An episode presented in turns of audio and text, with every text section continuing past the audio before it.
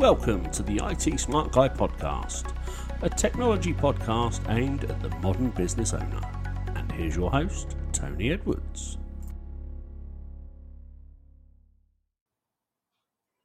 Hello, and welcome to episode two of the IT Smart Guy podcast, the tech based podcast for the modern business owner.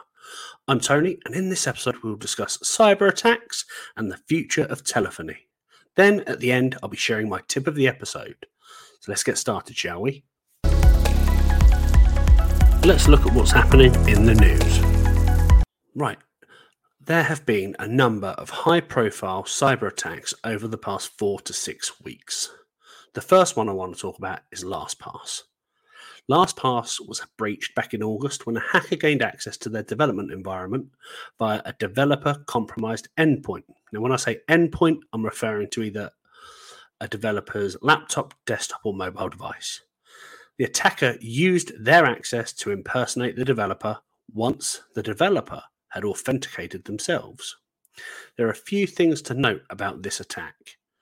Now, the first point is that the LastPass development environment is physically separated from and has no direct connection to their protection environment, which is where all the customer data lives, which is a good thing.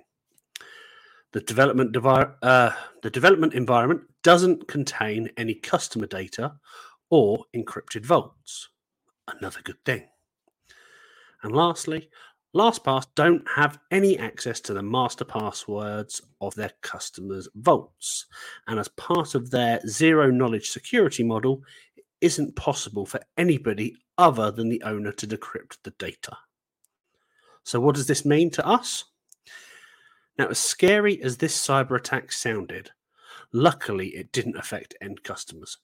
As a business owner, you or your board of directors are the people liable for the loss of any data that is related to your business, whether you store it in house or using a cloud based application. LastPass has performed a formal review, made a number of changes, have, have even partnered with a cybersecurity firm to further improve their safety practices, vulnerability management, and implementing a bug bounty program, amongst many other things. Now, a bug bounty program is a way of companies using people for finding bugs in systems and reporting them. They then pay them a couple of hundred pounds or dollars for their find, depending on the bug and complexity. Um, the biggest payout from a bug bounty program currently was by Microsoft, and it was uh, allegedly uh, over two hundred thousand dollars. So we've just talked about password managers. We're now going to jump into the transport and food delivery arena. Uber have recently fallen foul of a cyber incident. This hack, to me, was a little bit different to the LastPass one, as the attacker seemed to do it more to be a nuisance as opposed to uh, stealing personal data. This attacker likely gained access to Uber systems by procuring a contractor's corporate password on the dark web after his personal device or her personal device had been infected with malware.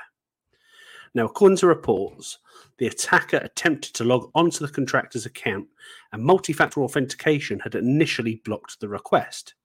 However, the contractor then accepted one of these MFA requests, letting the attacker in.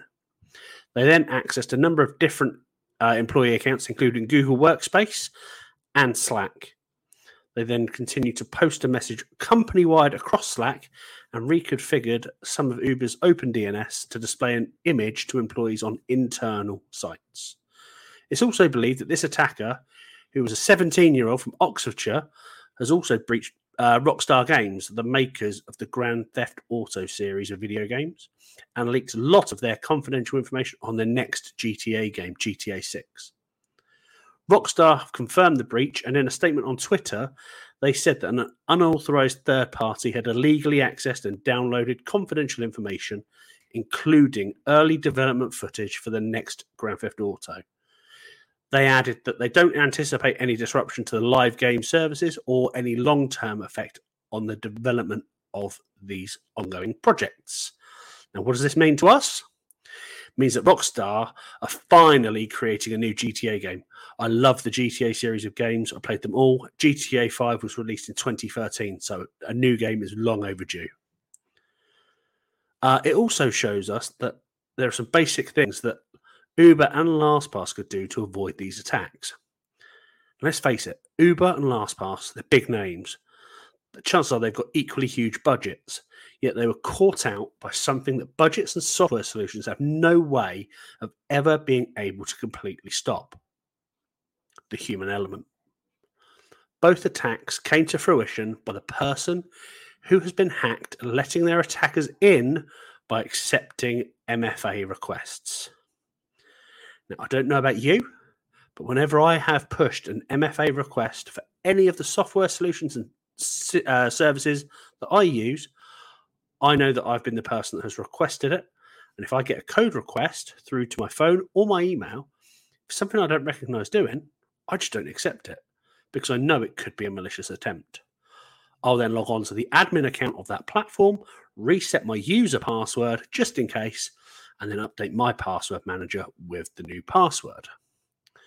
Now, what should you do? Let's face it, businesses are busy.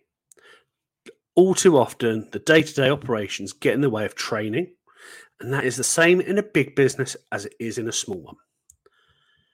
We somehow need to find the time to ensure that regular awareness training takes place on things like phishing, ransomware, data governance and protection, GDPR, and more. The reason for this is because hackers and scammers are still predominantly targeting via email. Now, this sort of training doesn't need to cost the earth, nor does it need to take hours. You can even include things like phishing simulation tests. And really, this should form part of your business's data security processes. It's time for the brain dump. So, here we are, back with our second feature for the episode. And in this one, we're going to talk about telephony. Sorry, we're going to talk about telephony. Here we are in September 2022, and since 2015, there has been a lot of chatter about a big switch off that was announced by OpenReach.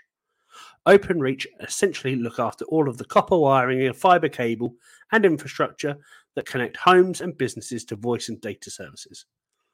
In 2025, OpenReach are stopping the analog public switch telephone network and the integrated services digital network services. This is all part of a move to migrate everybody, residential and commercial, to a fully digital network. And it marks the biggest change in the UK telecoms industry for over 30 years. They're doing this because neither the PSTN or the ISDN services have the capability of delivering the sheer volume or quality of voice data that is needed in this age of digitization. The PSTN allows calls to be made over copper telephone lines and fiber telephone lines using analog signaling, and that is traditional telephony. Broadband services have increased in reliability and quality over the past decade and more, and the PSTN has evolved to support this change to an almost completely digital network using digital technology. But this means that there will no longer be a requirement for the majority of traditional fixed line telephony users. Uh, and essentially, traditional fixed lines and calls will cease to exist. The priority moving forward for the likes of OpenReach is to maintain a high availability, fiber first network. And as a result, this legacy infrastructure and equipment is now aging and becoming more and more difficult to maintain. For you as a business, this means you've got something to do. You've got a couple of years to look into migrating away from a traditional telephony approach and look at VoIP solutions for your calls. Now, while there may still be time, if you haven't planned it yet, you should at least start to plan your move sooner rather than later because there could be a lot to do. Now, remember, it's not just about calls. You need to review everything you're connecting to your phone lines. So that's door entry systems, alarms, faxes, and more. Many businesses have already embraced an all digital model, moving their communications to the cloud, making calls over the internet, and embracing video conferencing.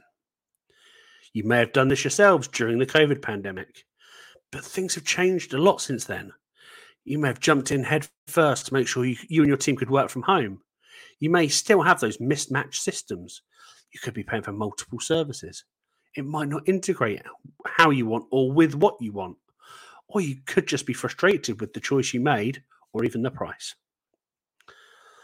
As the service could be provided by any number of VoIP or unified communication solution providers, you will still be able to change your provider at the end of your contract, meaning you're able to change to get access to new services or to a better quality of service or even just a lower cost, much like you can with a mobile phone. These services are priced up on a per user per month or per number per month basis, and you typically get a call bundle included, again, much like a typical mobile contract. Something else that businesses will need to consider, and it's something that is overlooked, are things like card payment terminals, alarm lines, and those fax numbers. Yes, fax is still being used within certain industry. Businesses may have changed their typical phones to VoIP already, but perhaps have forgotten that those alarms and ter- terminals are being um, supported through copper.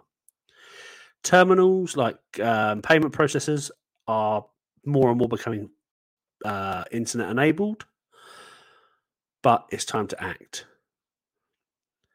If you're not sure what you should do, I would recommend to speak to a technology advisor to provide you with advice, support, and or recommendations. You can arrange a call or a meeting with your current provider to see what you're currently using or what their strategy is for updating their service with relation to this switch off. Whatever you do, please, please, please do read the fine print of any contract that you sign. I've seen a number of VoIP contracts that, that companies have signed thinking they were signing into a two year minimum term, and it's been more like seven to nine years. Now, after spending a good six years in a cost reduction slash procurement organization, I would always recommend speaking to a technology advisor and trying to work with them so they can help you source these types of service. Now, yes, I am being a little bit biased here because I am a technology advisor, but most of us work with multiple providers so that we can work with you to find what works best for your business and provide you with more than just one option and what we feel would work best. But more importantly, why it would work best. If you were to buy from a provider or a reseller direct, you'll often be presented with only one or two options, and the one that they push will be the one they potentially make the most margin from. Our tip of the episode.